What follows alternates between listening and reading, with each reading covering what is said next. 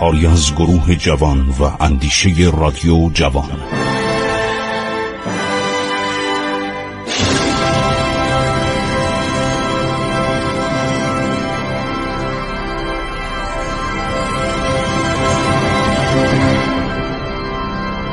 بسم الله الرحمن الرحیم.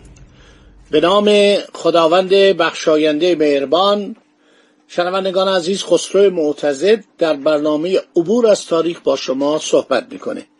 ما داریم حوادث مهم آغاز قرن نوزدهم میلادی رو براتون میگیم که تقریبا با مقداری اختلاف زمانی میشه قرن سیزدهم هجری عرض شود قمری. خب ما در سالهای آخر قرن هیجدهم میلادی صحبتی پیش اومد از شخصی به نام ناپلئون بناپارت که براتون یک اشاره کردم که ناپلئون بناپارت قصد داشت دست در دست پاول تزار روسیه که اینا سپاهیان خودشونو قرار بود تزار بفرسته و ناپلئونم از طریق سواحل عرض شود رود دانوب اعزام بکنه و اینها بیان چون ناپلئون اتریش هم گرفته بود و اینا برسن و پیشروی کنن به طرف آستاراخان از طریق آستاراخان عرض شود حمله کنن به سوی قسمت شرق دریای خزر و پیش برن به طرف عرض شود که هندوستان. چون عرض کردم که ناپلئون دید نمی‌تونه از طریق دریا به انگلستان حمله کنه. از طریق هوام که قرار بود با بالون یا جیراب به اصطلاح حمله کنه دید نمیشه. چنین امکانی نداره. من در یکی از برنامه گذشته گفتم اون بالون یا dirigible ی که رفت بالای نیویورک اسمش بیسمارک بود. اصلاح می‌کنم اسم اون هیندنبورگ بود. فیلد مارشال هیندنبورگ یکی از سرداران بزرگ آلمان در جنگ جهانی اول بود که بعد از اینکه ویلهلم دوم فرار می‌کنه به کشور هلند و سلطنت از بین میره.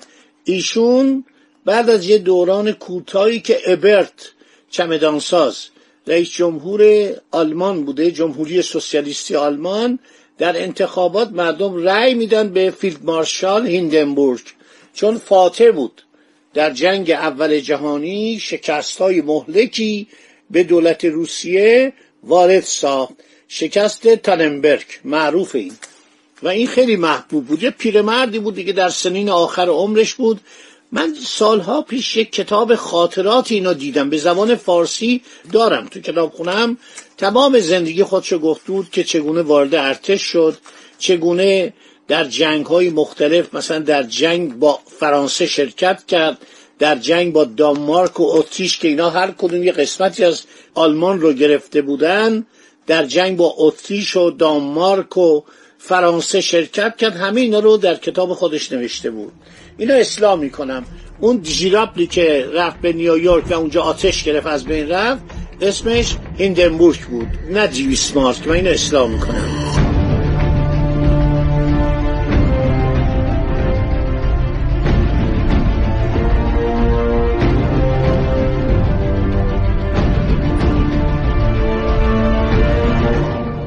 خب ناپلئون بس قصد داشت با پاول. که تزار روسیه بود و به اصطلاح پسر کاترین کبیر بود که از مادرش هم خیلی بدش می اومد چون مادرش پدرش رو کشته بود پتر سومو. این بود که اینا اتفاق می‌کنن که به هندوستان لشکر کشی کنن. ولی عرض شود که این اتفاق نمیفته پل اولم چون دشمن انگلستان بود افسرای طرفدار انگلستان اینو می‌کشن. اینو خفش می‌کنن و پسرش الکساندر جوان رو میارن بر به صلاح سریر امپراتوری می نشانن الکساندر جوان یه برادر داشته به نام نیکولا. سرنوشت ما با این دوتا برادره. یعنی ما وقتی پس از ده سال جنگ از دولت روسیه شکست خوردیم با الکساندر اول ما پیمان صلح بستیم پیمان گلستان. بعد یه مدتی میگذره سیزده سال میگذره و دوباره آتش جنگ شروع میشه. سه سال بعد از اینکه الکساندر مرده و برادرش نیکولا بر سریر امپراتوری نشسته. این دفعه ما جنگمون طولانی نمیشه. چون قدرت های خودمون از دست داده بودیم. تلفات زیادی بر ایران و بر مردمان ایران وارد شده بود و آمادگی نداشتیم. این جنگ بیشتر به خاطر احساسات و اون نامه هایی که از قفقاز می رسید و شامل بدرفتاری سپاهیان تزاری بود با مردم مسلمان قفقاز انجام میشه. عباس میرزا علاقه نداشت چون در قرارداد گلستان دولت روسیه ولیتی عباس میرزا و سلطنت او رو تضمین کرده بود. به نشانه احترام به شجاعت او. و برادران عباس میرزا او رو متهم می‌کردن که ایشون طرفدار روسیه است. بنابراین ناچار شد که دوره جنگای دوم شروع میشه. همه رو براتون میگم. چون باید بدانید. گاهی تو خیابون دارم میرم یا یه جا سخنرانی دارم یا یه دانشگاهی میرم یک سازمانی وزارتخانه میرم دور منه می‌گیرم میگن آقای معتزد قرارداد ترکمانچای مدتش صد سال بود. میگم آقا کی این حرفا رو زده. کجا اینو گفتن؟ تا چندی پیش می‌گفتن صد سال. حالا می‌پرسن دیویست سال. بعد از دیویست سال قفقاز به ایران برمیگرده. نه آقا یه جنگی بود. شکستی خوردیم. دویست سیصد هزار ایرانی کشته شدن. بنابراین اینا گرفتن. به زور گرفتن. برای اینکه جواب خودتون رو بشنوید نگاه کنید به کتاب تاریخ سیاسی قاجاریه.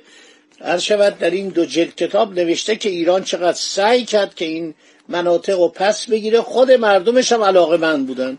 منتها زور شود سرنیزه تزار بود. خیلی کتاب های زیادی در این باره نوشته شده و خود روسا قبول کردن. یعنی نویسندگان روسیه ژنرالای روسیه کیشمیشوف و دیگران همین رو نوشتن. در آخر شکست خوردیم. برای اینکه روسیه از خیالش از ناپلئون راحت شده بود. ناپلئون لشکرکشی می‌کنه 1812 به روسیه شکست می‌خوره و بعدم دیگه از صحنه خارج میشه. و بنابراین اینها تمام قواشون رو برای ایران می‌ذارن. و با ما میجنگن در دوره اول بعد از ده سال. دوره دوم یک و نیم سال بیشتر طول نمی‌کشه که ما قرارداد ترکمانچای قبول می‌کنیم.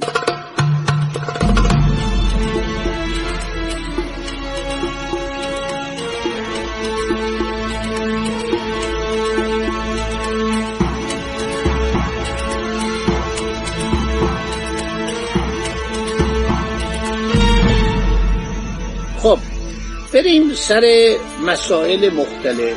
ناپل اون وقتی ببینه که نمی‌تونه به انگلستان حمله کنه تصمیم می‌گیره که حمله کنه به مصر. در اونجا هم براتون گفتم که بعد از مدتی که مصر و سوریه و فلسطین می‌گیره هر شود که از فرانسه اعزارش می‌کنن اینجا آشوب شده بود. یه عده آدمای آشوبگر و آدمکش بودن نمی‌خواستن اوضاع فرانسه آروم بشه. می‌خواستن هر روز بریزن تو خیابونا و مردم رو بگیرن بکشن گیوتین رو به کار بندازن. گفتم اون مارای دیوانه می‌گفت ما باید روزی سه هزار تا اعدام کنیم. گردن بزنیم. خوشش میومد از اعدام کردن خوشش میومد که بعد مردم ترورش کردن. تو حمام نشسته بود تو وان حمام بیماری جرب داشت اگزما داشت. هر روز باید توی مواد شیمیایی بشینه که حالش خوب بشه. رفتن کشتنش شالوت کرده همه رو براتون گفتم. نمی‌خوام تکرار کنم ولی می‌خوام بگم ناپلئون رو خواستن. ناپلئون میره پاریس اون شورشا رو خاموش می‌کنه توپخانه به کار می‌بره. یعنی در خیابانهای پاریس توپ می‌ذاره و این به اصطلاح اوباشی که حمله می‌کردن اینا خوششون میاد. آدم بکشن جنایت بکنن. اینا رو همه رو تارمار می‌کنه و بعدم بسات کنسول اول دولت Consulat. یعنی دولت سه کنسول بودن مثل روم قدیم. اینا خیلی تحت تاثیر روم قدیم بودن. ناپلئون کنسول اول میشه که بعد از مدتی هم 1804 رأی میدن که ایشون امپراتور بشه و بساط پادشاهی تجدید میشه. در زمان قدیم به پادشاه می‌گفتن شاه به اصطلاح پادشاه فرانسه روا. یعنی پادشاه بود حالا امپراتور شده امپرور. بعد از اینکه نیروی دریایی فرانسه در عرض جنگ ترافالگار از نیروی دریایی نلسون شکست می‌خوره بعد تیپو سلطان که طرفدار به اصطلاح ناپل اون بوده یک روابطی با ناپلئون برقرار کرده بود. یکی از راجه های وطن پرست هند بود. این هم کشته میشه.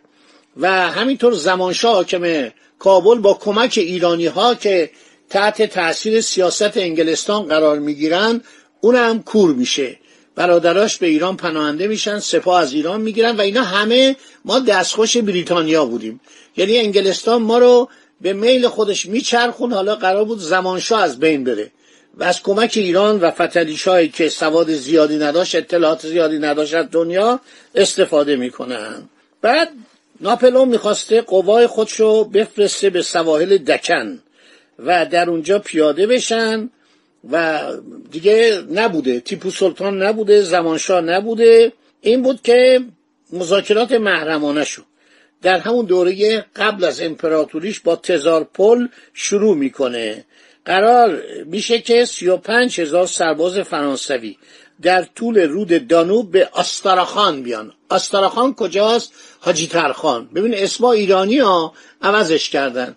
حاجی ترخان که الان در شمال عرض شود که دریای خزره سی و پنج هزار سرباز روسی به اون سی و پنج هزار سرباز فرانسوی در آستاراخان که اینا می اومدن با آستاراخان عرض شود که ادغام بشن و از راه استراباد و حرات و قندهار به طرف هندوستان حرکت کنند ولی تزار رو می‌کشن.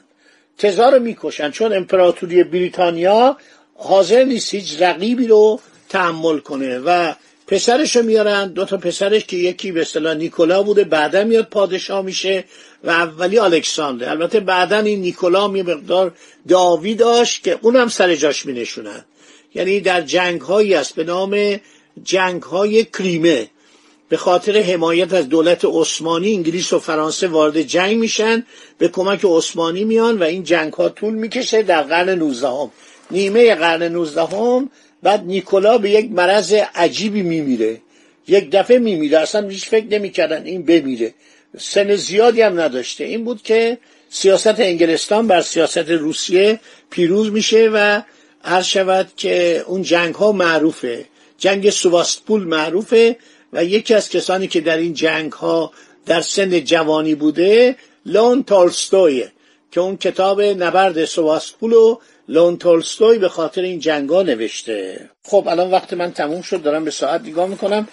بگذارید باقی ماجرا رو در برنامه بعدی ادامه بدیم. خدا نگهدار شما باد.